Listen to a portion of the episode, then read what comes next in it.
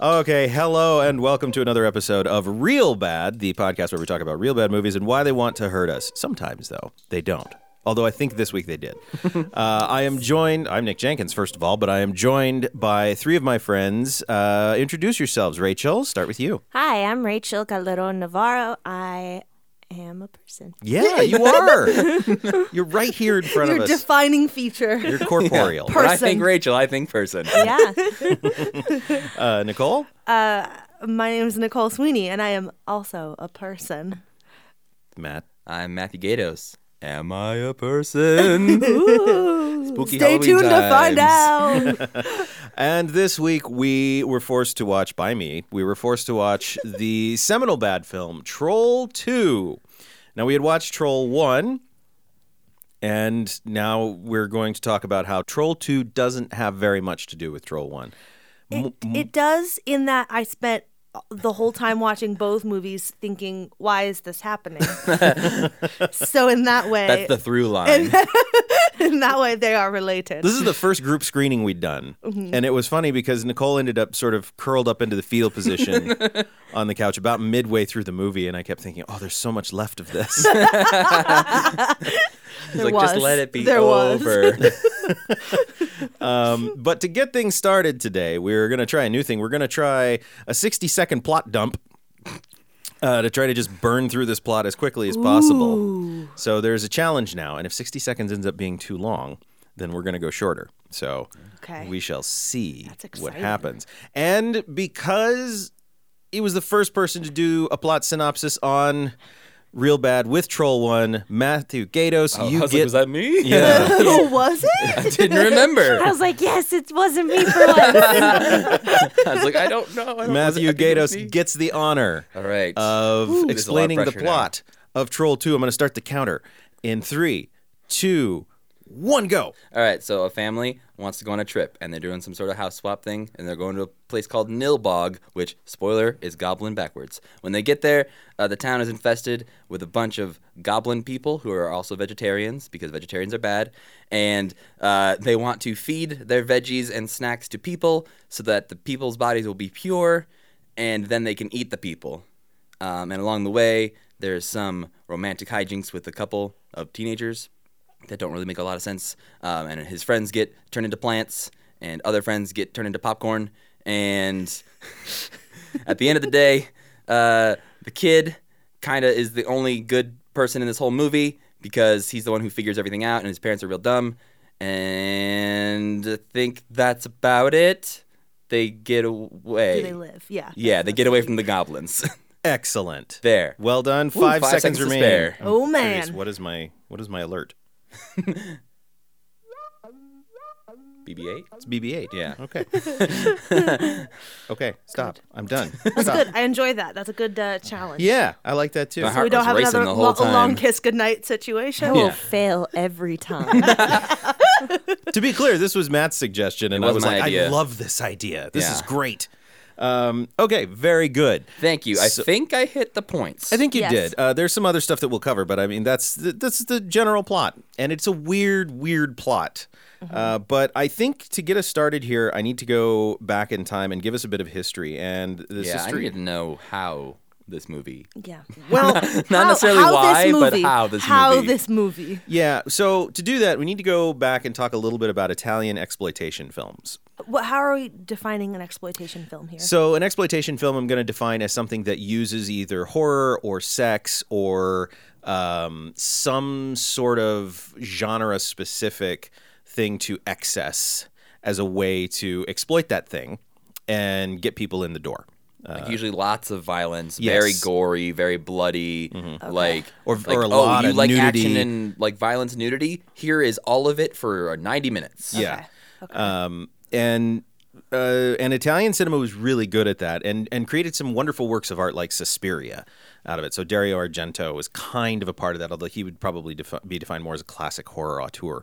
So uh, a lot of this was happening, and Italian film producers weren't the only ones doing it. You also had the Philippines, uh, where they were doing a lot of this, Um but what it what Italy and the Philippines especially had in common was what they called uh, mockbusters, and these were films that were sold to be as close to an I don't want to say an actual film because they were still films, but um, they would have posters that really looked an awful lot like The Terminator or So were something they like, like the that. Asylum productions of their day? Very similar, yeah. The, very much like the Asylum Productions. The Asylum, the people that do Sharknado, and they did a War of the Worlds thing that came to video as soon as Tom Cruise's War of the Worlds came out. Once they started doing like Sharknado, they really like took off and started actually doing some more original stuff. Yeah. Uh, but when they before like you would go to like Blockbuster or wherever, and Snakes on a Plane would be in theaters at the time. And you would go to Blockbuster and see Snakes on a Train Yep. on the shelf, and you'd be like, "Well, that's almost the same movie. I should rent that." And so they let like they did a lot of that of like trying to trick you into thinking you Yeah. were renting the same movie. Okay. yes, Like they would have like Transmorphers Mm-hmm. on shelves, like when Transformers was out in theaters. Uh-huh. Yeah. So very rushed productions uh, trying to capitalize on something. So a couple of the the more legendary ones were like The Last Shark, which is basically a remake note for note of Jaws. uh, Raiders of Atlantis, which is weird, but it is a it's kind of a Mad Max thing, but they use the title to make you think of Raiders of the Lost Ark, of Yeah, that's course. what I thought of.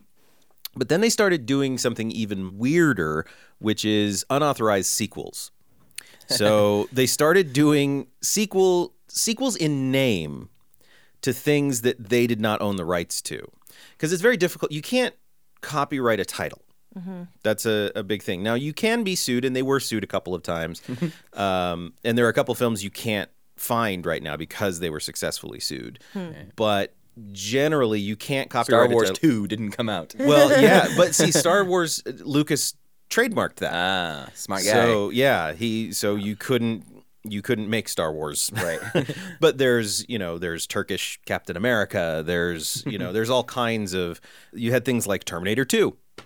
they made Terminator. They 2. made Terminator Two, uh, All right. also known as Shocking Dark. Um, House Four, also known as Ghost House. Um, occasionally, you know, they would get shut down, but normally this just sort of all went. This is just how they made money. This brings us to Filmirage. Filmy Rage is the production house that made Troll 2 and a bunch of other films, I think uh, their version of Terminator 2 as well. It was founded by Joe D'Amato and Claudio Fragasso. Claudio Fragasso, also known as Drake Floyd, who All right. directed Troll 2. Now, Claudio started out his filmmaking life uh, co writing with Rossella Drudi. They were a writing team, and then he would direct what she had written. But they started out both as just co writers, working for D'Amato and they made the Terminator 2 thing. They made, uh, let's see if I get, these are some great titles Zombie 3, which had nothing to do with Zombie 1 or Zombie 2. Uh, Shocking Dark, which we talked about. The Other Hell. Hell of the Living Dead. Emmanuel Escapes from Hell. Lots of hell. Lots of Rats. hell. Night of Terror. In hell. And True Story of the Nun of Monza. I, All right. I kind of want to see that Yeah, one. I was say. I don't know what that one's about. His directing debut, Claudio's directing debut, was 1984's Monster Dog with Alice Cooper, who Monster starred dog. These are all good. uh, where uh, Alice Cooper played a rock star werewolf. Okay. All right. All right. I'm in. Um, I was really Next hoping he week just, on like, Real Bad. Yeah, Monster Dog. Monster dog. Exactly. He had been working for Filmirage and then finally got his opportunity to direct. Uh, he finished directing Zombie 3, where uh, great zombie filmmaker Lucio Fulci was supposed to be making it. He took ill and uh, he was replaced by Claudio Fragasso. And then got real mad about it, tried to get his name taken off of it and, and everything because he didn't feel like Claudio was a good director. Mm-hmm. Who would After- imagine? I mean, uh-huh. yeah, like that body of work. Who could say that? Um, and then was given uh, the opportunity to do Tro- Troll 2. Troll 2 would be shot in the States, but Troll 2 would be directed by Claudio, who did not really speak English, and an entirely Italian crew. So, oh. right? Suddenly it's becoming oh, clear. No. Um, oh no. This movie could have been so good. I can't wait till we get to talk about how we could fix this. 'cause ah. mm. I'm interested to hear what everybody has mm. to say. So, Claudio goes in. He hires a bunch of non-actors. His budget was only two hundred thousand dollars. At least it's estimated at two hundred thousand dollars. So not a In ninety-one dollars or now dollars? ninety dollars. Okay, or ninety, whatever. Yeah. Uh, well, I guess eighty-nine dollars really. But that's feels like too much. Yeah. I disagree. I think this film looks like a movie. Like it's still, Sure. it looks like a No, cheap yeah, movie. Yeah, yeah, you're right. But it, it, it yes. Like I was more shocked at what Manos cost. Yes, Manos looks like it cost five dollars. Yes. this one, like, it's all properly exposed. You know, it's all Right, yeah. pretty okay lit. There are actually some interesting moments of lighting in this film. Uh, the the issue here, I think, is a language barrier. I think that is the big one. But he went out and he cast all non actors as far as the main. How did he cast them? So there was Just a, said, "Hey, you want to be in a movie?" except in Italian. I, don't, I, I don't speak Well, Italian. he I'm not said, gonna try. but but uh, he said it in Italian, and people were like, "Wow, Ooh, fancy! I'm gonna follow that man. Um, that's there how were- cults happen." yeah, Yeah. pretty much. Uh, there was a, I believe it was a, a, a classified ad for looking for actors, and so most of the, you know, the people that wanted to get into acting just sort of showed up based on that. So let's talk a little bit about the cast. We have Michael Stevenson, who played Joshua, the little boy, mm-hmm. George Hardy, who we'll talk a lot about, who played Michael the dad. Margo Prey, Diana the mom, Connie McFarland, Holly the daughter, Robert Ormsby, grandpa, Deborah Reed, Creedence Leonore Gielgud, the Goblin Queen. Oh, I was like, did she have a name? She did. She said it like two or three times, and every time I was like, "What?" I feel like I remember her saying Creedence now. Yeah. And then uh, Darren Ewing is the only one of the the teenage guys I'm going to mention because he's Arnold because he has the best line in cinema history, which is "Oh my god!" And they're eating her, and then they're going to eat me. yep, absolutely wonderful. I think those are the only moments of Troll 2 I had ever seen But yeah, because before seeing this they're movie with you guys. Like the "Oh my god" is a meme that Yeah. came from this. So. I had no context. I thought he was a much bigger character in the movie based on those memes. Turns Um, out. Robert Ormsby, who played the grandpa, would go on to do a little bit of acting here and there, but not not too much. Um, Margo Prey, the mom, ended up n- not really doing anything after this. Uh, Connie McFarland, who played the daughter. Rachel, you've seen the documentary Best Worst Movie, right? So I'm sure you can talk about this too, but she was the one who felt, I think, probably the most stung by this movie in that she kept, she wanted to go to auditions, but she wanted to somehow remove Troll 2 from her resume. But then people would go, I know you from somewhere. You were in Troll 2, weren't you? And then she always felt like she didn't get jobs because of that. I might also put it out there that of anyone in this movie, she might have been the was worst, actor. She was definitely. the So I like That may her be also why she performance didn't is get the job. is very bad, but I also like I'm reluctant to attribute that to her ability to act. I, Like, yeah, when you have the director who doesn't speak English and Right. the writing is not in English, The, everything is bad. Like, Yeah. what was she? Yeah. What could she have done? Part of the there? problem is I think she was written the worst. right Maybe. Like- right that like her her opening like bit of dialogue. That whole conversation in her bedroom is like With her this- boyfriend? yes. Is this a, like absurd roller coaster of because- like like she's her like initial it it initially seems i don't know like like she's like you shouldn't be in here. And then oh by the way we're just gonna have sex and like and and like come away with my family. Like the like Yeah. weird there was no clear through line of like here's like what you want in this scene. Here's like who you are as a person. It was just this absurd collection of like here are things that it might be neat to have a teenage girl say. I don't know. Plus, I thought she was being sarcastic at some points because of her performance and what it seemed like at the beginning.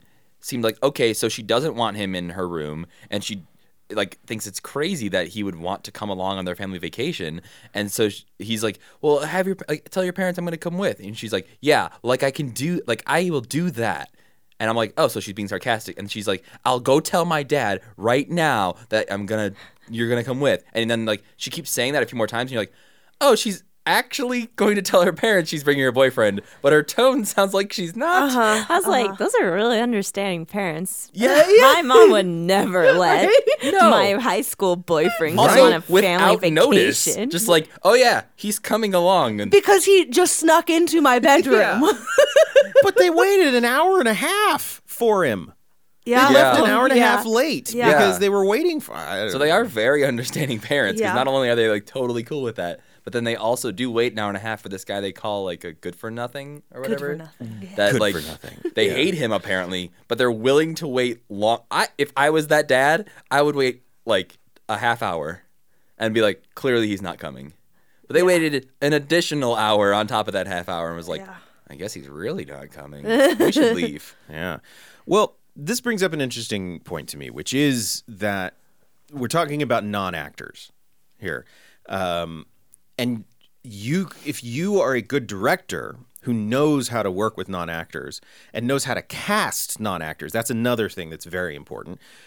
You can get marvelous performances and really um, deep character studies with non-actors. Uh, it's it's very different than working with trained actors, but it's still very rewarding, and it can be um, really spectacular. There's a great film called George Washington um, that uses a lot of non-actors for its lead roles, and the type of sort of electric performances you can get from people who do not have training to fall back on in any way is really cool. Now, this is an example, a very clear, obvious example of what happens when you're working with non-actors and don't know what to do with them and you're just sort of letting them go and you don't speak the language. So you can't even tell when inflection is off right? You can't one of the classic things you learn uh, as a director is when an actor is delivering a line and an emphasis is off then the first thing you'll attempt to do uh, when you're a young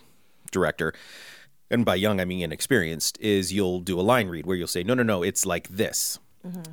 But the actual question you need to be asking is, okay, clearly this actor doesn't understand the line. So let's ask the actor, what does that line mean to you? And then they get explaining. It's a conversation, and then they figure it out that way. So they still have agency mm-hmm. in the part. And when you have a, a complete language separation that was what happened on Troll 2, you're never going to have those conversations. Even if you were working with a trained actor, unless you're working with somebody that's like spectacularly talented at doing stuff like that, like someone like George Clooney who can just they can make any line sound honest and truthful. well, cool too, but And like Cool. Yeah. but the most important aspect. yes. when I picture George Clooney, I picture cool. Cool. so that was the thing. They used something called pidgin English, and I, I did a little research on it. I'm still not quite sure exactly what it means, but basically, it's like colloquialisms from both languages coming together. So, Nicole, do you know? I mean, yeah. Okay. yes, that's it. Um, so it, it, it would basically like you know they would look at a scene and he would probably say some what's Italian for faster. Eh, Pronto. Look at me. Pronto. Okay. So they would probably say something like, hey, faster, pronto. And then that would be. So that way the crew and the actors would know something is supposed to go faster. I think is how this. Everything goes faster now. Yeah. Which is very similar to how George Lucas directs. faster. Be More faster. intense. Yeah. Uh, so there were a lot of things that led to this just fall just being a complete disaster. And I think the actors are the people who really suffer here. Like more so than maybe not Manos. but I feel like it's harder to watch for me because they they have so much to say. There's so much dialogue, and all of the dialogue is horribly written. Um, the actors would try to tell the writer um, and director, well, why don't I alter this? Especially the daughter. She tried to say them a few times, like, okay, a teenager wouldn't say this. The writer and uh, director would get really upset and say, I know how teenagers speak Of course. and this is so you're going to say it this way. so they tried. They did try to fix their own met like They did. And if you're a non-actor and you haven't worked in this before, you wouldn't have the ability to go, "No." Right. yeah. Right. You would say, "Well, this person's made films, Yeah. so they obviously know what's going on. So maybe this is going to look great when it all comes together." Yeah, which is also like to the a point Matt made in I don't one of the other Manos probably uh, about like that sort of thing of like being on set like they have no idea like what the sort of end thing is going to be like these actors it's Right. just like you're here like they're you're part of like this production process but like that's so so removed from what is ultimately going to be the finished product that you just you, you have no idea you, you and, can't and that's know. with like every film Right. ever, but That's always. especially when Manos and Troll 2, where it's like non actors in Troll 2 who just wanted to show up and have a good time. And then None of them expected to be leads either. Right. And then Hmm. in Manos, where it's like a community theater group, just being like, okay, let's make a movie, fine. Mm-hmm. And so I think, yeah, and before this discussion, I was telling Nick that I felt worse about for the people like who were making Manos. Uh, that like I felt bad for them that they had to be in that movie and like they had to go through that experience. But after hearing more about Troll Two and like th- putting myself in that position, that sounds god awful. Like having Yeah. to be living through that for a couple weeks of like trying to fight to make it better and being told no, like it must be worse. Um, uh, whereas like Manos, it just seemed like people were kind of going with the flow and maybe weren't even speaking up and being like trying to do it. They were just like, "Oh, okay, that's what you want, sure," and just Yeah. acted it. Well, and especially in this situation where where you have that the language gap, like, and you just can't like you can't communicate, and there's Yeah. just like, yeah, Right. There's like no platform for an argument. uh huh, Like you can't even get into that. But yeah, it, it's it's a really weird thing. Um, but okay, so aside from production stuff, this is the last bit of info that I have, and then we can maybe get a little bit deeper in here. But it was shot under the title Goblin. Z- Makes sense. Goblins. sure, yeah, Okay. But Makes a lot of sense. In Yes, distrib- should have been called goblins. yeah. It should have. But instead of calling it Goblins, they did the whole fake sequel thing because they were afraid that just the title Goblins couldn't get in any distribution. So Filmirage decided, okay, we're going to call this Troll 2 because there's some similarities, which actually watching it this time, Yeah. I was more keyed into the fact that, oh, there are some similarities. Yeah. Okay, but like, was Troll was the first one like wildly successful? No. Wh- Okay. I, I get Terminator 2. yeah. But so like Troll 2, they're like, aha, I gotta get some of that troll yeah, money. Yeah, yeah. We're gonna really uh, pull people in. I think I think there is there's a little bit of you can't go too big.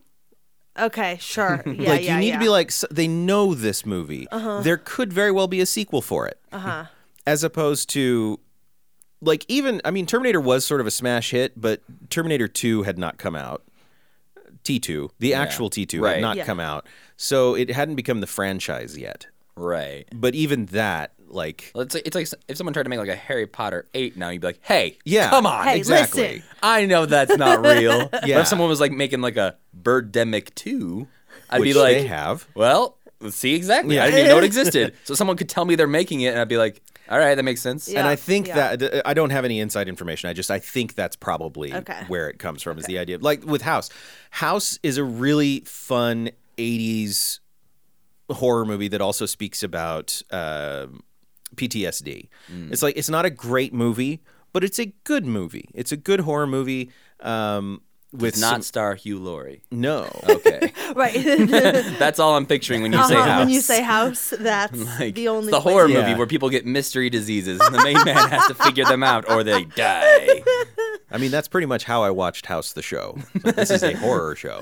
Um, but House 2 comes out, it's more of a comedy, and it doesn't do as well. And at that point, you can say, yeah, we made House 3 because House 1 and House 2 didn't really have anything to do with each other. So There you go. Mm-hmm. Yeah. And the same thing here with Troll. It's like, yeah, Troll, it was mildly successful. It made more money, you know, it made more than it spent.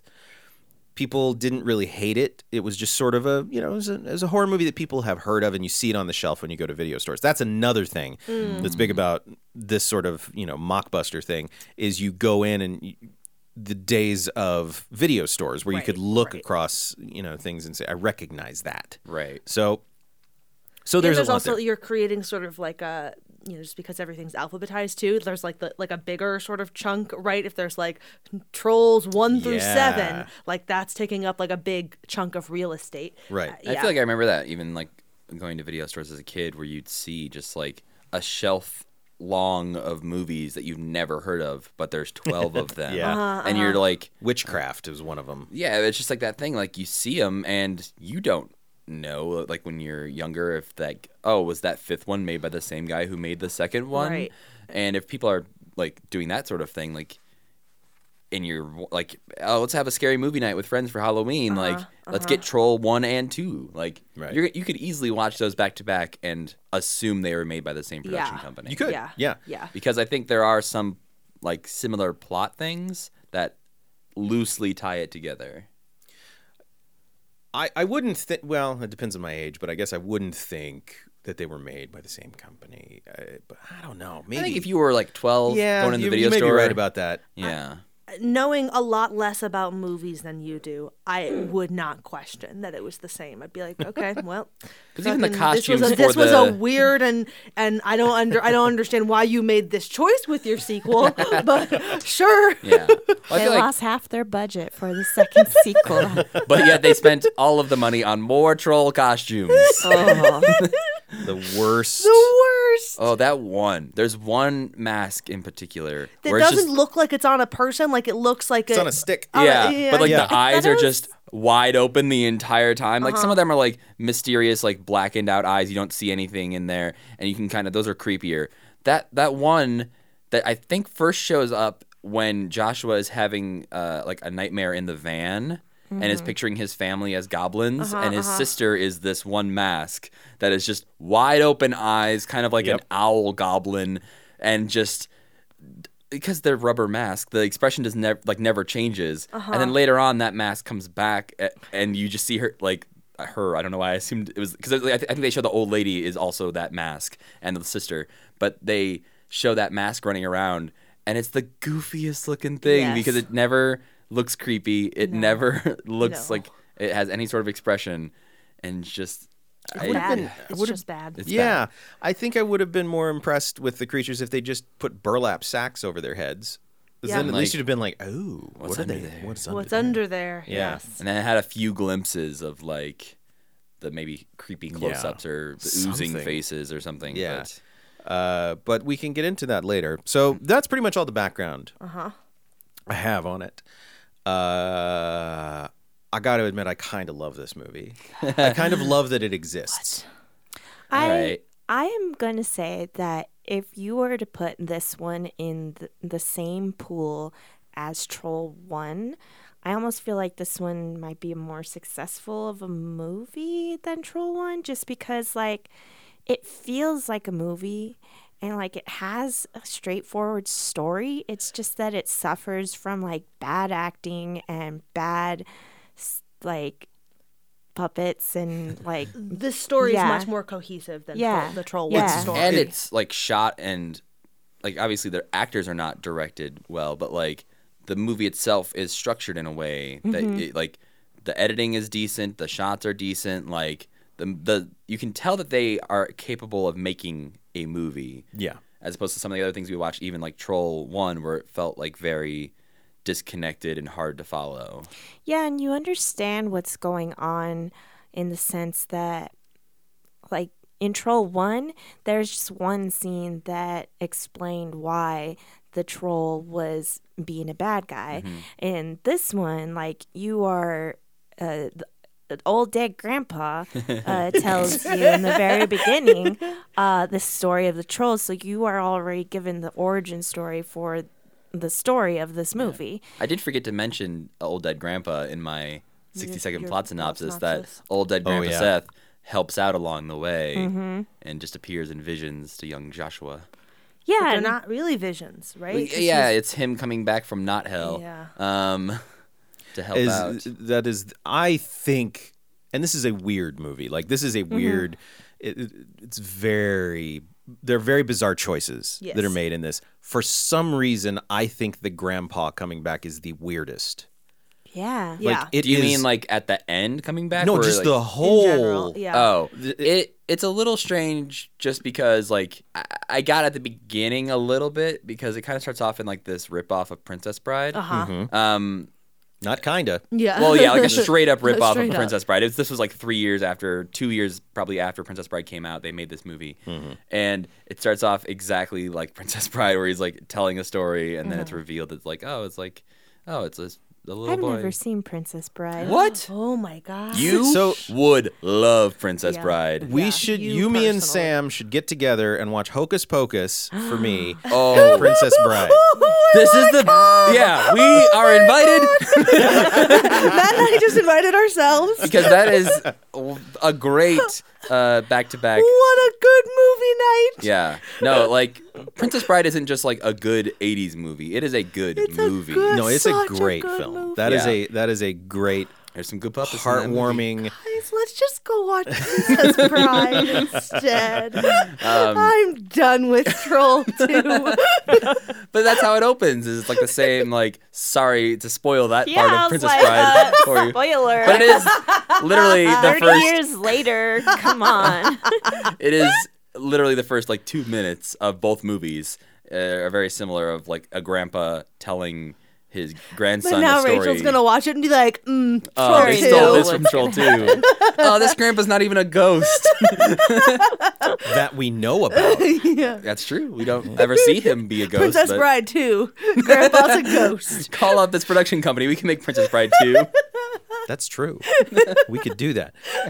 But yeah, the grandpa thing is it's it's that to me is the most bizarre because it doesn't factor into anything else in terms of the lore like at all. Yeah, it has, it's the least, like, this story is more cohesive than Troll 1 and like that is probably the least cohesive part but it's also I don't know like it's it is it's the least cohesive but it's also a uh it's a useful plot Yep, device right. And I think that's why it's in there. Yeah, it's like in they're there- like, shit, how do we get them out of this? Right. It's for for all these sort of little moments of like they had sort of like a clear story, but there's places where it's like I, you know, I don't know, dead grandpa. Yeah. So how does so how does the little boy get away from the goblins in the end? Well, let's see. His grandpa's gonna bring him a backpack and tell him, "Don't lose this backpack. You need this backpack. There's something very important in this backpack." Here's this sorting hat backpack. So at the end, he's surrounded by goblins, reaches into his backpack and pulls out a double, Double- stuffed bologna double sandwich. decker, Yeah, like, double decker bologna sandwich, bologna which is maybe an entire thing of bologna, like 20 slices of bologna deep. Yes. Just 20 slices of bologna, two slices of bread. That's a sandwich.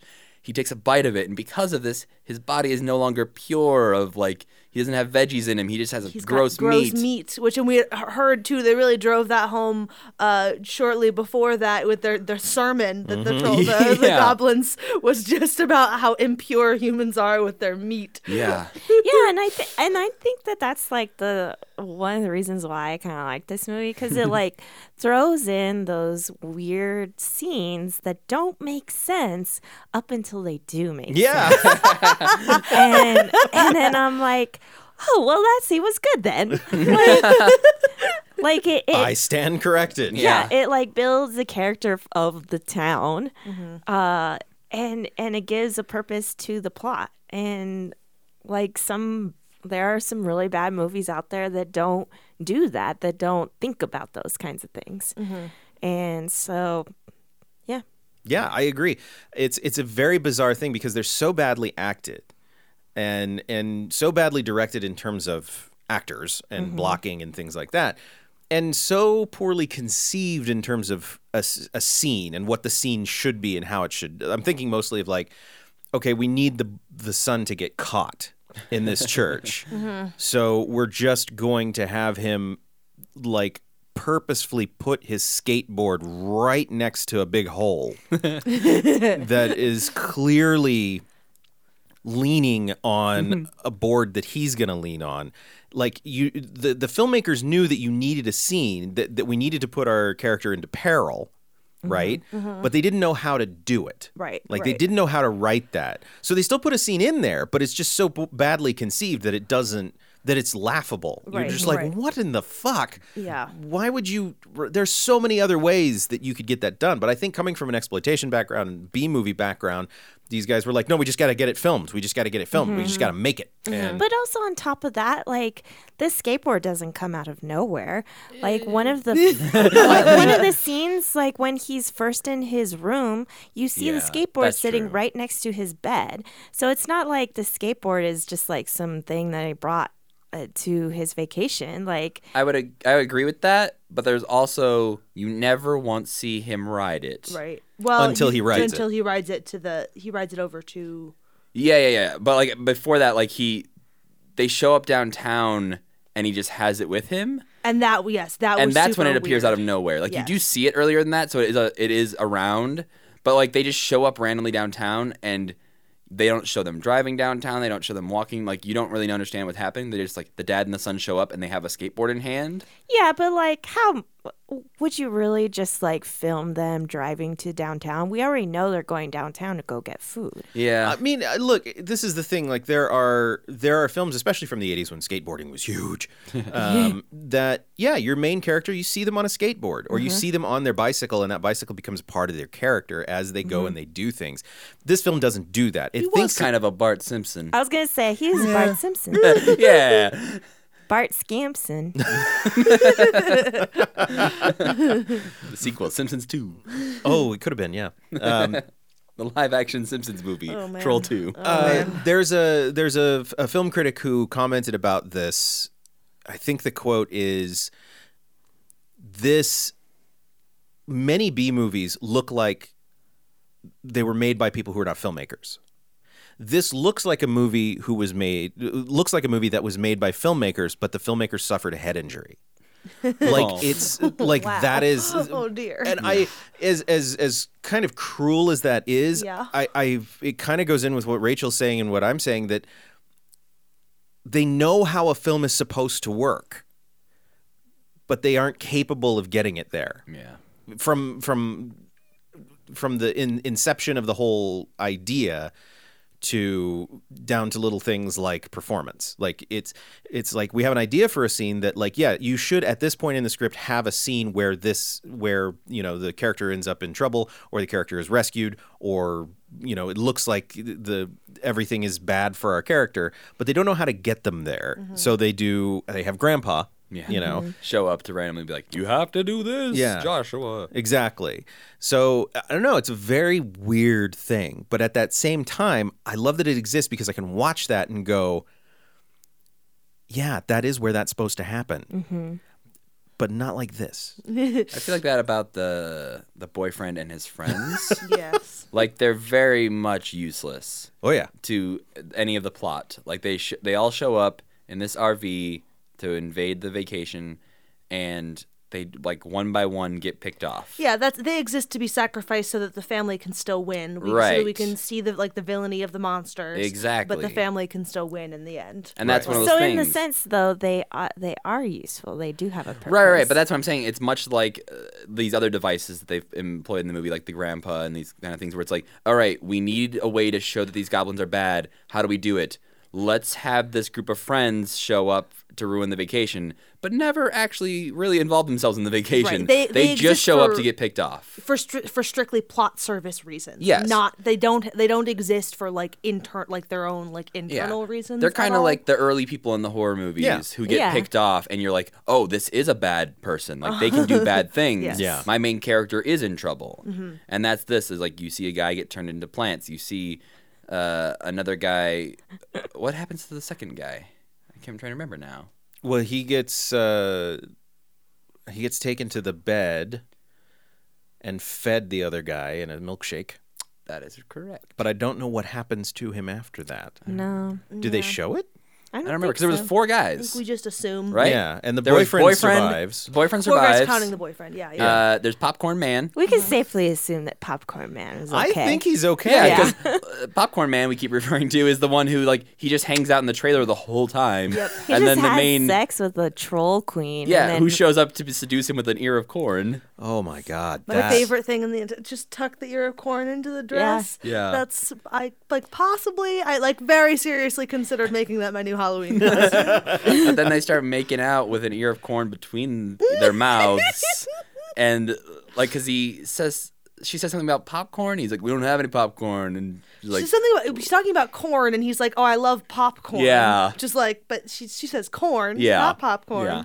He's but just she very says dumb. then she's gonna add some heat. yeah, and so they start making out with the ear of corn between their mouths. The most unsexy makeout scene I have But ever then seen. popcorn starts appearing, and the only time we see him again is later on.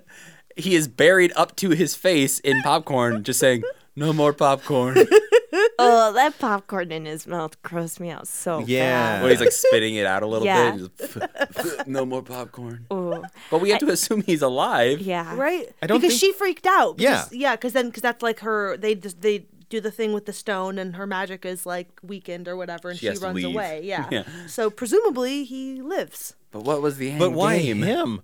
Also, like, why did he get out of this? Like, that is very odd. Yeah. I don't know. I, I kept thinking he was going to be like the one to survive and all the family was going to die. Oh, man. Because he was just hanging out in the trailer, not even leaving. Like his one friend was like, I'm going to go running or whatever. And he like goes running and then has maybe the worst experience of the whole movie besides maybe Plant Man. Yeah. But like the running friend, I felt like was dying the longest. Yes. Yeah. Yeah. Whereas like everyone else's seemed like a pretty quick turnaround from like you ate the food, now you're a plant, now we're gonna eat you. Uh-huh. That dude was sweating green for like an hour. well, and then he wasn't. And then Yeah. he was again. Yeah, but he seemed to be in pain and stumbling around and not in good shape for the Yeah. entire movie. Yeah. You I don't felt bad for him. Go. I, I would have really enjoyed it if, yes, if Popcorn Man were the only one to survive. If the actual moral of the story is just stay in the RV, Yeah, kids. don't Just stay in the leave. Don't, and, don't, and don't have go sex. outside. Yeah, just have sex with like an ear of corn between your mouth. Stay in the RV and have sex with random women that you find in the woods. it's fine. I mean, it's worked for me.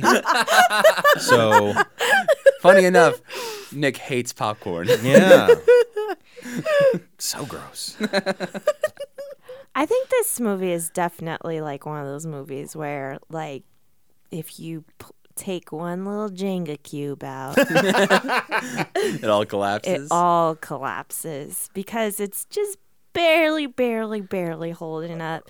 I would say the popcorn scene is probably the most uh, unnecessary scene just because, like, nothing comes of it. Right. yeah. Uh, and It you, leads to nothing the, and it goes the one nowhere. if you were Yeah. if you were playing Jenga with this, that's the cube you'd go for is the popcorn scene. well, You can still keep the tower up if you Yeah, pull that. yeah, one. yeah, you yeah. can you can keep the tower up. It would be more like, why is Grandpa alive? Or not alive, but like, why is Grandpa a ghost? And then, yeah, Yeah. Yeah. that one. Oh no! Stru- you structural cut us. integrity, not Yeah. not Yeah. great, not great. Yeah. Um, oh, this is a this is a hell of a movie to witness. I first saw it on HBO. What? It was Why on HBO? HBO, Why? like in I don't want to say the middle of the night, but it was late. I'll say it should be I late. mean, Yeah. uh, you or your parents paid premium paid I know. to be able to watch this movie. What the fuck, But HBO? this is one of the first experiences I ever had with like, oh, this is really bad. this isn't like because I had grown up with a video store, so I had seen bad B movies before. I had never seen anything with the acting level like this, but to also look like a movie. That was the thing when I was a kid. When I saw it, I was like, what is this? And then I saw, you know how the guide, you have the guide that pops up um, and everything to let you know what you're watching. Yeah. yes, And so sometimes that's wrong. And it said Troll 2, but I had seen Troll. Oh. And I was Ah. like, this this must be wrong because this has nothing to do with Troll. Uh-huh. Yeah, Where's Harry Potter? Yeah. Like, where- like absolutely it was absolutely weird to see it. And then I kind of got I kind of forgot about it for a while. Um, but it was one of those that like I know HBO does this and Showtime, all the premium channels do. There's like when they first get a, a title of anything, they show it every night or something. And so it kept coming on, and I was kind of like, and it was just this weird experience of watching a movie. But I'm curious, like, you, Rachel, you had seen it before. I did, and I kind of saw it a while, a long time ago, like maybe six years ago or something like that. So there are some scenes that I didn't remember, and I like I remember being like, "Whoa, this is a bad movie," but like the second time around, being like, "Oh, it's." I guess it's all right. I mean, I've seen maybe because when I first saw it, I wasn't so delved into bad movie hmm. dumb mm-hmm. Mm-hmm. Yeah. kind of thing. So I feel like I've seen so many other like bad movies, like movies where I get angry about. Yeah. Like Legend or Superman versus Batman or Batman versus Superman. Either one. Yeah. Yeah. like those are angry bad movies. Uh, but this was just like, eh, a bad movie, but you know, I kind of enjoyed myself because it was funny and it followed a story straight through. Like the scene where he pees on the food. I'm sorry, that's funny. Yeah. Like it is. You don't piss Yeah. on hospitality. No, I think that might have been the point at which I curled into the fetal position. I, like it was it was funny in two different ways. Like it was funny because it was bad Yes. and then it was funny because like there's just wacky things that went on. I this is I think part of uh, like I don't know I I I am not on the the B movie train Right, yeah. uh, because uh, for me that like it's funny because it's bad like I do not have that experience. Like Sam and Matt were like making all sorts of jokes as we were watching it and I was like that like this isn't fun for me in that way. Like this like this to me is just like it's bad. And I I kept thinking about um uh, something that Sarah Miesmer said on one of the one of the think it was episodes that she was on, um, but about how like she tries to get herself into the mind of like the the filmmakers and like trying to understand why they made these decisions. And like I, I could I couldn't. Like I, do, I don't understand. And and so for me like that like oh haha they're I, like in the same way that I don't enjoy like uh, like fail videos like like you know just people fucking up like that's not funny to me. It's just like upsetting and kind of sad and I don't like it. In the same way that like like I like Batman v Superman like that to me is like the kind that's the kind of bad movie that like I'm interested in because like there's enough there there that like I can sort of walk through like ah you made X Y and Z bad decisions. I get the like why you made those bad decisions. Here's what you should have done instead. But like with this it's just like this is just bad and like you didn't really know what you were doing and I'm like just like sad and annoyed that I'm watching you Did you ever watch Mystery Science Theater? I did not I share clips with her.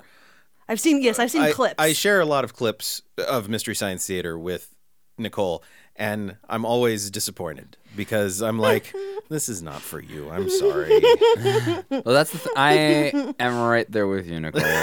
uh, on that and the Mystery Science Theater thing, I don't get it. yeah I, I don't. I just it nothing about it hits me in the way that I feel like it's supposed to hit me. Like I watch it and I just don't understand what I'm supposed to be laughing at or I, what is no, I get it. Like Yeah. I, I, it's just, it's just not for me. it's just yeah, it feels way. very much not for me. yeah. But I also like er, like Rachel, you were saying that like I've seen some bad movies in my life, and like I grew up uh, kind of similar like to Nick, where with like video store access. My mom worked at a video store, and so I was just able to, to grab everything off the shelf that I wanted to, Mm-hmm. and I would watch movies like Silent Night, Deadly Night. And The Dentist, and these horrible oh, Corbin Bernsen. these horrible horror movies that like have no redeeming qualities really that uh-huh. like I would not choose to watch today. I would not put them on this podcast because I don't want my friends to have to watch these things. but when I was like 10 and had access to these VHS tapes,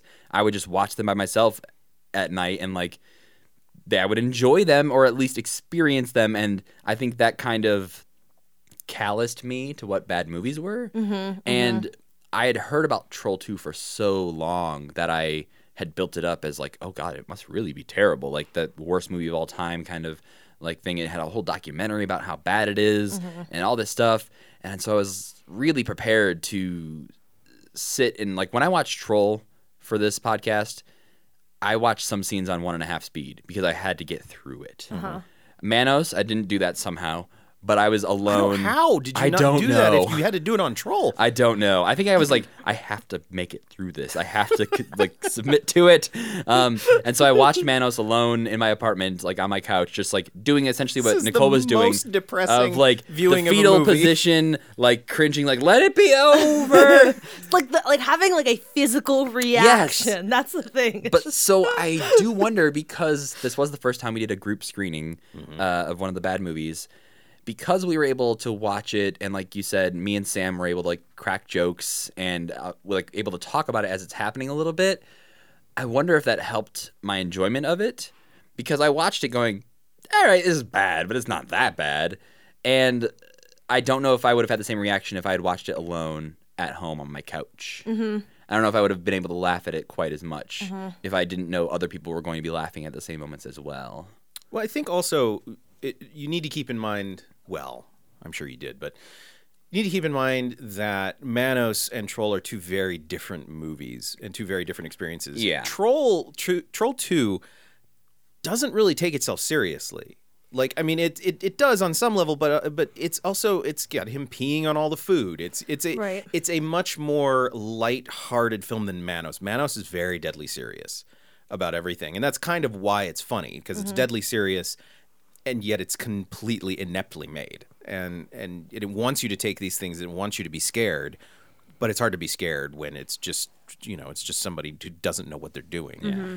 This film, though, I feel like Troll Troll Two, I feel like is if you can get into B movies, mm-hmm. is an enjoyable film to watch. Much more enjoyable than Troll One, um, because mm-hmm. again, Troll One is trying to take itself seriously and trying to be legitimately scary or legitimately cute or wide-eyed or whatever at the the fairy folk and et cetera, et cetera. While Troll 2 is just trying to be a kind of goofy exploitation film that is just horribly made in terms of, well, not even horribly made, it's horribly acted and written. but I think other franchises have had success with going that route. Like Evil Dead is one that like Absolutely. it's not nearly as bad as like Troll and Troll Two. No. Um, but there are like especially the first one, there are things in it where you watch and you're like, oh, I could see what you're trying to do and make this a scary movie, but you kind of failed. Yeah. And now I'm laughing at you. yeah. So they were like leaning into that and just made Evil Dead 2 and Army of Darkness hilarious because they knew what they were doing. Don't and, roll your eyes at, at, at, at Army of Darkness. No, I love Army of Darkness. Okay, good. Um, but uh, they did similar things with like Nightmare on Elm Street, where like the Yeah. first one was just straight up horror movie, terrifying, and they were like, "Well, people seem to like this Freddy Krueger guy. Let's make him funny and like hmm. lean into that humor side a little bit." And that works when you have the right director, the mm-hmm. right writers, and all Right that stuff. Yeah, and so I feel like this is a failed attempt at. It that requires kind a of- level of like a, a, a pretty high level of competence to be Yep. able to Yeah, do that, and a lot of which is not present self-awareness. Yeah. Do you think that may well t- on the self awareness part? Do you think that it probably wasn't a good movie, or because there? I'm sure there are some parts where it did take itself seriously. Like mm-hmm. the one thing I remember, uh, because I watched the documentary before I watched Troll 2 mm-hmm. um, and I watched Troll Two shortly after the documentary. And the one thing that I remember from the doc was they there was like a screening of like when Troll 2 got its resurgence and like popularity um, for being like a cult movie. Um, there's a screening of it, and they invited the director, yeah. and everybody was like laughing and having a good time watching it because it was so bad. Because like there are some things that were just didn't make sense, be- and that made it funny. And the director got mad because uh. people were laughing at it, and when in his heart he was like, I was making a movie and this was supposed to be a series part or this was supposed to be a series Like it was a terrifying Yeah. horror film to Yeah, him. I, Yeah. that's I. I don't. I am dubious of your claim that it is self that like it's not taking itself serious. I guess what I'm trying Like, to say, there- I'm not trying to say that it's trying to be deadly or trying to be a goofy comedy. Right. I'm saying that it has jokes. Uh-huh. It has characters who are doing things that are specifically supposed to be funny, and it has Ah. so th- that are pretty obvious. There is some levity within. Right, like when the grandpa is it can't figure out the the the layout of the house. Like Yeah, that is an intentional joke. Yes, okay. yes. Grandpa, you got the wrong room. Yeah. Still figuring out the layout. yeah like i think there are things like that that are supposed to be funny so it's it's Mm-hmm. it's got a bit more levity so i'm not saying it's trying to be evil dead 2 Right. which requires like that's a whole different level Uh-huh. of understanding and and and uh, as you said competency Mm-hmm. um, but yes they were trying to make a serious film Mm-hmm. like it was not supposed to be evil dead 2 and they even said like so the writer this film came from uh, her seeing all of her friends become vegetarians and thinking it was the worst thing ever and so she made this basically saying you were all just little goblins I'm serious. That's that makes the- me angrier than watching this movie did. I'm, I, I fuck that lady. Yeah, she's I, I But hate they- this lady. But they ate the people. Right. It's after Right. they were Pure. plants. Yeah. Which I think Well, I, I don't that know. In her head, she's maybe thinking, "Yeah, that's your hypocrisy." Yeah, I- what a I'm like, what the? stupid bitch. I hate this lady. I hate her. I hate her. I hate her so much. well, a weird part of this movie uh, that we haven't talked about necessarily is the setting, uh, which I think for us is stranger than some other people in other parts of the country because this looks like kind of where we live because it's shot like seven hours away in Utah. Yeah, but they're driving around. And I'm like, this just looks like Missoula, or the town itself kind of looks like Philipsburg, which is this like small, nearby, cute, uh-huh. quaint town mm-hmm. that like you could stroll into and walk into a store and get those same kind of looks from people about like, why are you in my town?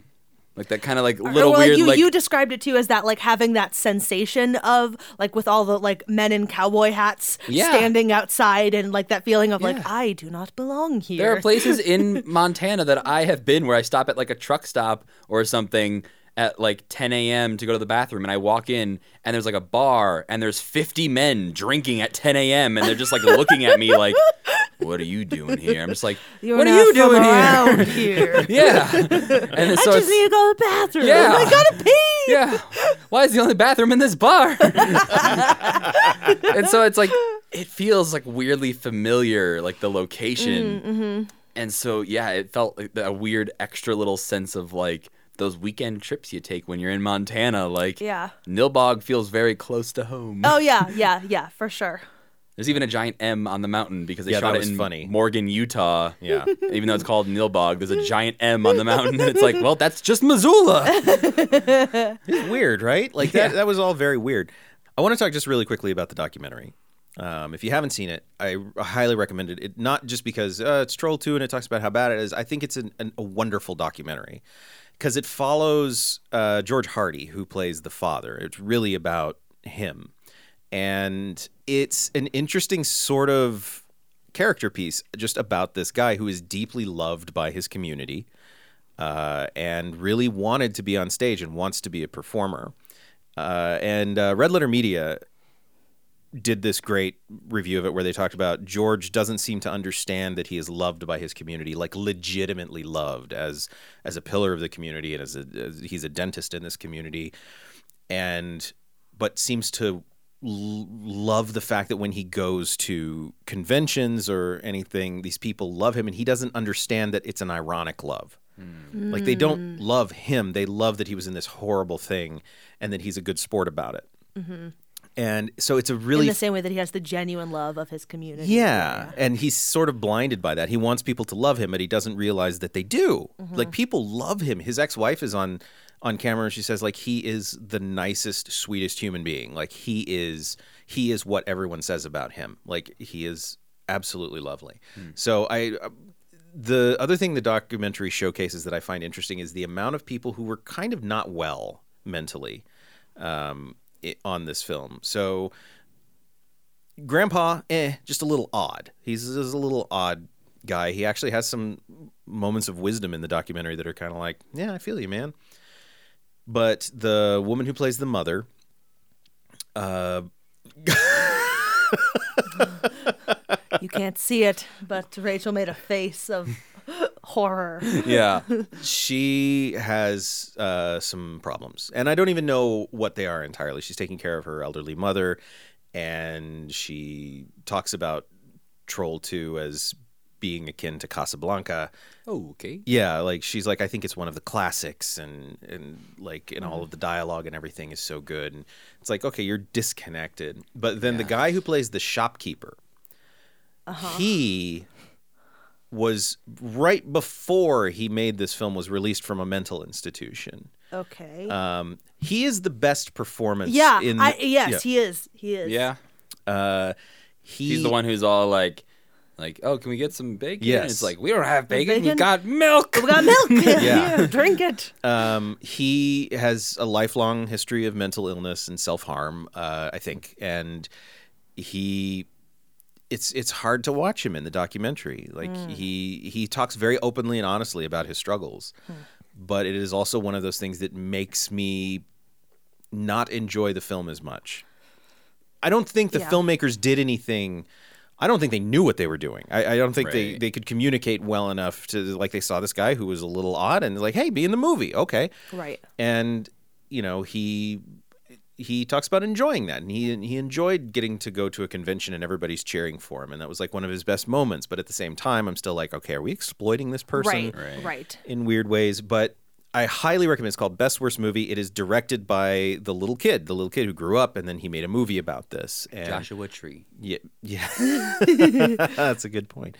Um, so yeah, if you get the chance to see it, I highly recommend it. Right now, it's free streaming on Amazon Prime, and totally worth your time, especially if you like documentaries. I think it's I think it's a very good documentary. Rachel, you've seen it. Would you agree? Yes, I would definitely. It was actually my real one of my real good recommendations. Oh, for today. Mm-hmm. Okay. So, Jumping Spoiler. the gun. Yeah. yeah. um, excellent. Uh, I think then we need to move on to how we would fix this if it were possible. well, Matt, you're the most vocal, so why don't you start? All I do is uh. How would you fix well, this that's movie? more than we did. So That's true. Uh, this is a rough one because I feel like when I think that's literally what it says in my notes right here. This is a rough one. yeah, because like when watching it, like in the past, I've there have been movies where I think Troll One. My note was that like they couldn't decide whether it was a kids movie Yeah. or like uh, an adult horror film, and so they need to lean one way or the other. And I can see a bit of that in this one with like we were talking about the jokes, like.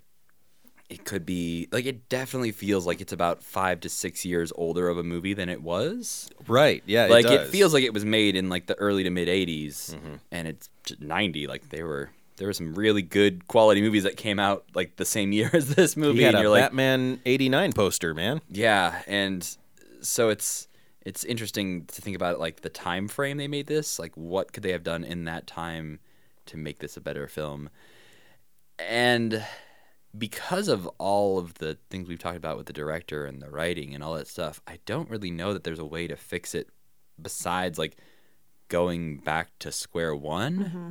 and then you remove everything that the movie is Right. so you're you're looking at it kind of how Tobin looked at Manos. Yeah, like you kind of the only way to change this movie is literally to like replace the writer and director. But when you do that, it's no longer Troll 2.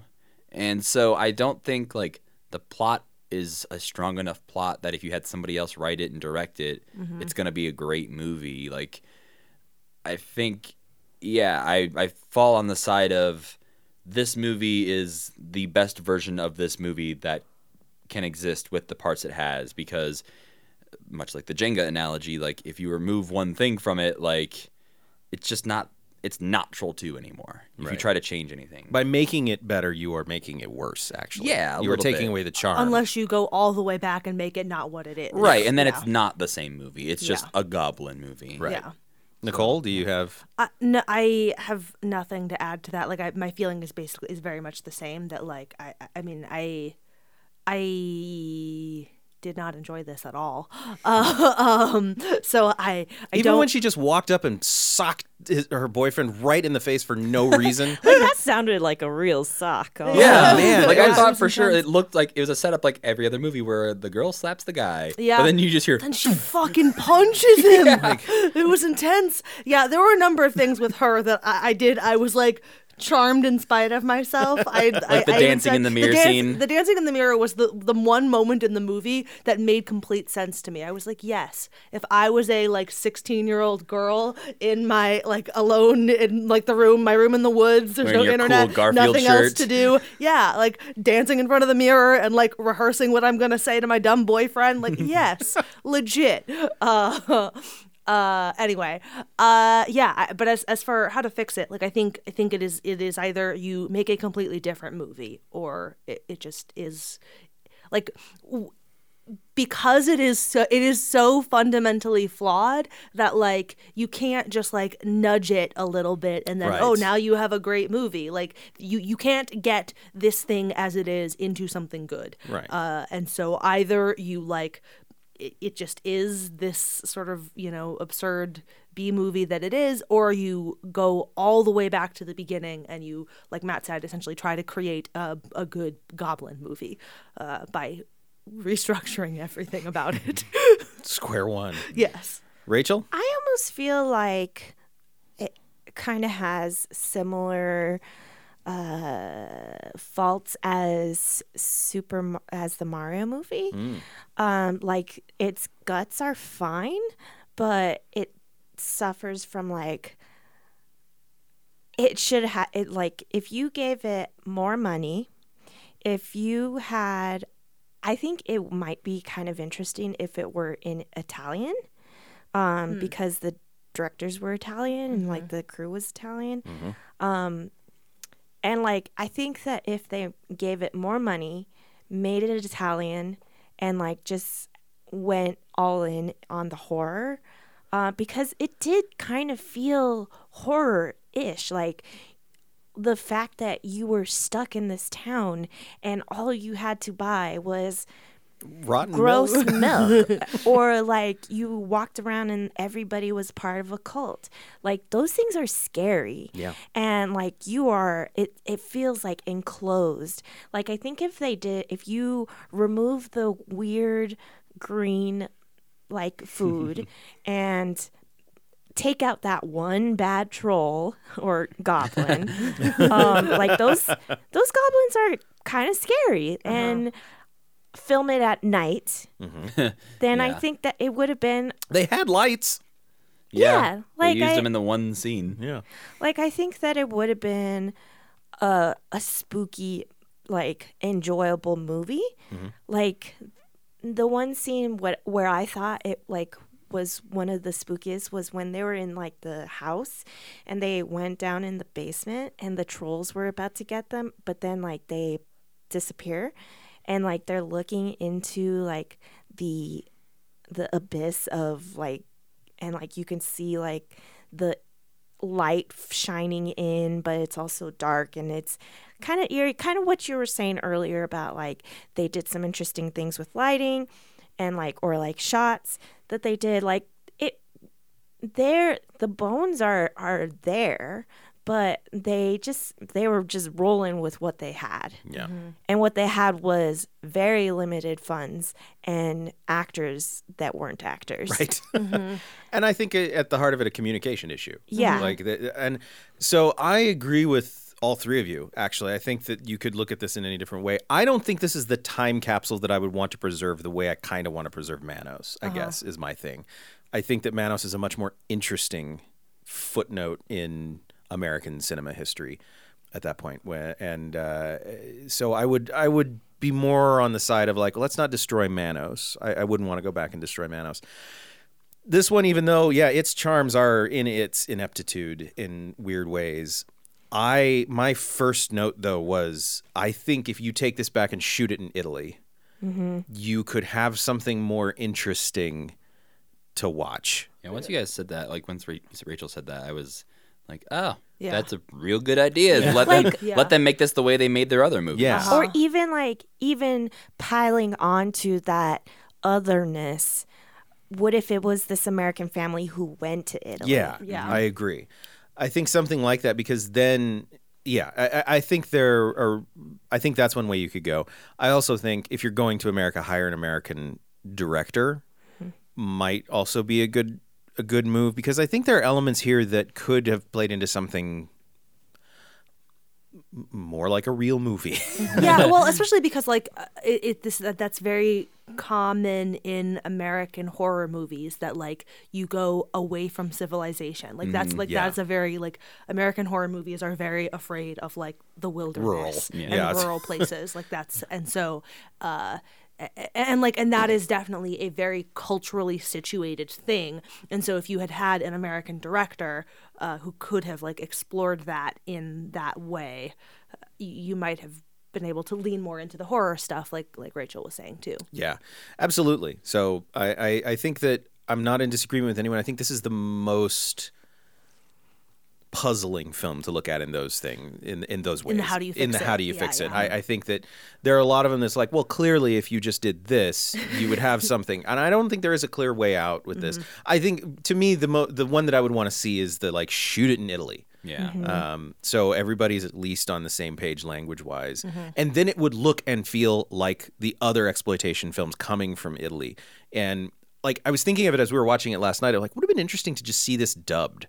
Because then the inflection and the Mm. um, or subbed even like if they were speaking Italian, we're just seeing subtitles. Then it's like if they say something stupid, you're like, oh, it's a bad translation.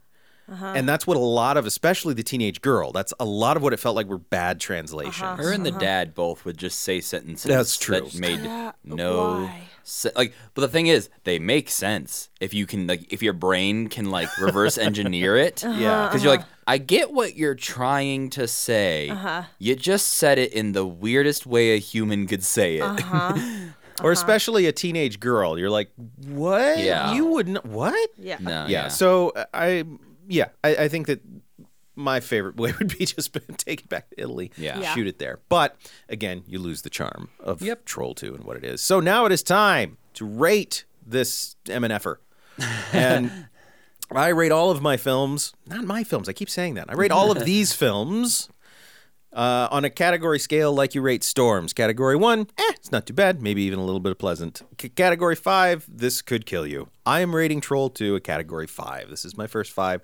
I think this is wow. a incredible, unsalvageable Yeah. disaster of a movie that even though I enjoy watching it, the the level of what's wrong with this film That's interesting. goes so far beyond As evidenced by the how do you fix a conversation Yeah. we just had. Yeah. I, I I just think that this is uh, this is the worst one we've watched. I Mm. think this, in my opinion, I I, I think, but Matthew Gatiss is having stress, fla- stress flashbacks Yeah. to Manos right now. Uh, My Manos experience was painful. I would rather watch Manos than this. Mm. like honestly, because I don't feel as bad for everybody involved. yeah. I get that. And I still feel bad for everybody involved in Manos. Yeah, I do. yeah, yeah. But this one specifically with the actors, and maybe it's because I've seen the documentary and I know that these actors have struggled after Maybe, this. yeah. Mm-hmm. Um, but I, I think that there are, there is a level of ineptitude with the acting and writing in here that should not be present in even an exploitation film. Mm-hmm. So this is a category five. Matt, please disagree with me. Uh, well, my scale is the one to five possessed mushroom puppets, uh, based on the lovely Troll One, uh, and that is just an enjoyment scale. How much I enjoyed watching this movie, and I think if I had watched this at home, maybe 2 PMPs. Um, but because I watched it with all you lovely people, I'm gonna give this a three Wow, on the okay. enjoyment scale because I did laugh along with it. I did enjoy watching it, and I maybe wouldn't watch it again, but it did make me want to watch the documentary and like have this discussion with you guys. Whereas like with other films that have previously been named, maybe I didn't even want to talk about them afterwards. I was just like, can we erase that from my memory, please? so yeah, solid three PM PMPs. Yeah. Nicole. I have a my scale is uh, out of five uh, sunglass emojis. It's also an enjoyment scale, and I was viscerally uncomfortable watching this movie. So uh, it's a zero out of five. Okay. Uh, sunglass emojis. Rachel. So my rating system is similar to uh, my real love system. So Your in- podcast. Yes, uh, in real love, F is what a terrible, terrible movie, um, and A is that was the best movie I had ever seen. Um, in this one, in real bad, F is I hated this movie and it's made me very, very angry. A being this movie was all right. Ad- the real bad adjusted Yeah. rating. It's a bell curve. cur- bell- yeah, the curve. It's always the gonna be curve. bad. Yeah.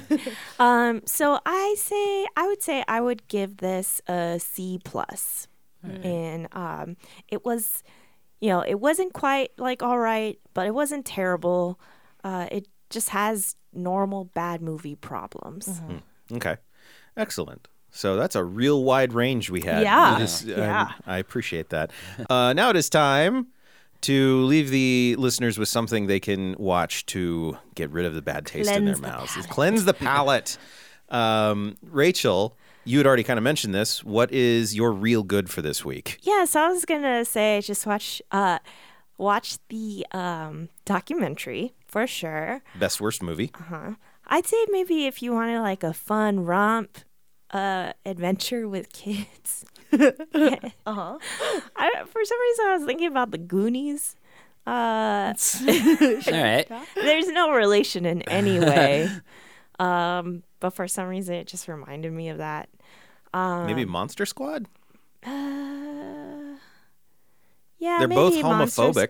Squad. yeah. Many 80s movies yeah. were, Yeah. unfortunately, when you watch them back, you're like, oh no. Unavoidable. Uh, also for fun, fun uh, house swap movies. Go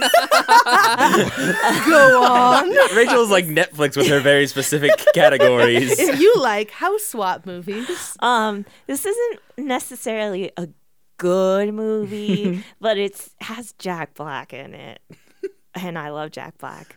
Um, is The Holiday? Oh, yeah. got Oh. Kate Winslet in it. Yeah, it has So- Kate Winslet in We it. have all Two agreed to if- the holiday. If, if Kate Winslet's in it, I will watch we've- it. We've, Yeah, I had this conversation Kate elsewhere Winslet. on the podcast. Oh. Um, if you like house swap movies, watch Troll 2 or The Holiday. Same, same. Um, just to add a little fun, eh, you know, Yeah. something. Sure. Plus, it is like a holiday movie, right? It's like a Christmassy movie. Or Yeah, it's just a vacation movie. It is called the holiday, the holiday. Well, it doesn't say Vacation- which the holiday. vac- vacation. Yes, it's All like right. they're. but yeah. it is during the Yeah, holiday. So watch it coming up. Oh, I forgot to mention this is our Halloween episode, basically. Ooh. Happy Halloween. Is that a gun? No, it's lightning. Oh, I thought it was a laser gun. Uh, Nicole, what's real good? Um, it's it's hard for me to play the if you like then recommendation game here, partially because I Didn't found like? found nothing redeeming here, uh, and Well, also no, no, no, no, no. That's not real good. Real good is like you. We watched this. You suffered through it. Yeah, yeah, yeah. So no, that's what I'm saying. So like, or sorry, not if you like. I mean, uh, like so, like then what? Like what? Oh, what's yeah. like the the good? Sorry, I, I phrased that badly. Uh, but but like it's also just so far out. Even if it were good, it's like outside of the wheelhouse of things that I'm interested in. Like the good version of the the good Goblin movie, uh, is still not something I would really want to watch. However, uh, horror movie in the woods, cabin in the woods. I was thinking about that, Cabin in the Woods. Such, I've almost A. recommended that a couple times on this podcast. Yeah. It's so good. I have Well, Cabin in the. Woods is fantastic. I was going to recommend that, but A, I haven't seen it. Rachel, But I you gotta know- watch Princess Bride and Cabin in the Woods, in the Woods. tonight. But I know it's supposed to be a good movie because Sam has seen it and he likes it. I'll let you borrow like, the Blu-ray. Yeah, it's so good. It's so good. good. Okay. It's yeah cabin in the woods is a good time it's I, like i am not a big horror movie person but i am a sucker for meta like hyper meta yeah. uh it's storytelling got Chris Hemsworth and Bradley Whitford. yeah the cast is fantastic it's like it is it's like peak Whedon uh, it really is. It's it's it, it's. it's I can't say enough good things about that yeah movie. cabin in the woods is ju- it was a it's just a damn good time so Yep, yep. that's a if you if you watched troll Put that on 2 the DVD box. and you were upset about everything that had just happened to you and you want to not be anymore just pop in cabin in the woods and you'll feel better and it is an unsequelable movie. Oh wait, also um Princess Bride. Want to get yeah. that in there before Matt comes. in. yeah. that was not my recommendation. I did you- think about it. If you watched the grandpa telling the story to the son and thought or the grandson and thought something could be coming here and then like it didn't, you wanted Princess Bride. Yeah, you're like, I love Grandpa's telling story movies. I wish this one was better. Give me Princess Bride. Uh, all right, so my pick is very, very loosely related at all to Troll 2, like keeping that in mind. Uh, but go watch National Lampoon's Vacation. Yeah, yeah, that's Okay, fair. yeah. Because that's a fun family yeah, trip yeah. vacation movie uh-huh. that is much more enjoyable than this movie. It's telling how far away from this movie we have to get to find good movies. Oh, just wait. Oh, here we go. All right. Nick, what is your real good? I don't know. Maybe this isn't as far away. I don't know. You have to tell me. Look, here's the thing. I look at this as a as a failed weird sequel thing, right? Uh-huh. Like, so I'm looking at it from a sequel point of view. If you want to see, probably I think the best made sequel that is also a horror movie, but is uh, but is also like just extraordinarily well made. You watch Aliens. So you've got little creatures, you know, Okay, yeah. coming at you, and you've got it's it's also like really tense, but it's really funny. Uh, so yeah, check out James Cameron's Aliens. I think that's how sequels are done well. Well, thank you for sticking around for this very long episode, uh, and uh, thank you for listening in general. Uh, where can people find everybody, Matt, Uh, I'm everywhere on the internet uh, at Matthew Gatos. Nicole? Uh, everyone on the internet at Sweeney Says and also snarksquad.com. You can find uh, me uh, at Real Love Pod. That is my podcast that I do with Sam Schultz, where we review movies and talk about it because we're two people in love who love talking about movies. It's real good. Oh, thank you. I disagree with you about fifty percent of the time. Yeah. with yeah. both of you, but but I love listening to it. So it's real good. You can find uh, us at Real Bad Pod. Uh, or at Nin- Indy Jenkins if you just want to watch my stream of consciousness Twitter. Um, NC Corky. and see corgi pictures because that's what I do. I just take pictures of my dog. Uh, and uh, yeah, next week I don't know what's on the plate for us next week on the show, but December 9th and 10th, some of us will be in Seattle for PodCon. Uh, me, Rachel, and Matt. Nicole will not be going. No. um, but we'll be there to the ball. uh, a couple of us will be leading discussions and uh, doing some um, Speed meeting. speed meeting. It's like speed dating, but you get to meet people with other podcasts. yeah. I'm just gonna go and enjoy myself. Good for you. I'm doing two things and then I'm just gonna enjoy Yeah. myself. Like I, Should I be a just- real good time. I'm really looking forward to it. It's so funny because like I, I really admire what VidCon is and, and everything, but it's not really my thing. Right, but I have like- to go every year, and then PodCon is the first one that I'm like, "Ee, I want to go to PodCon. I love podcasts. yeah. So uh, yeah, we'll be there, and uh, hope to see you there as well. And until then, this has been real bad.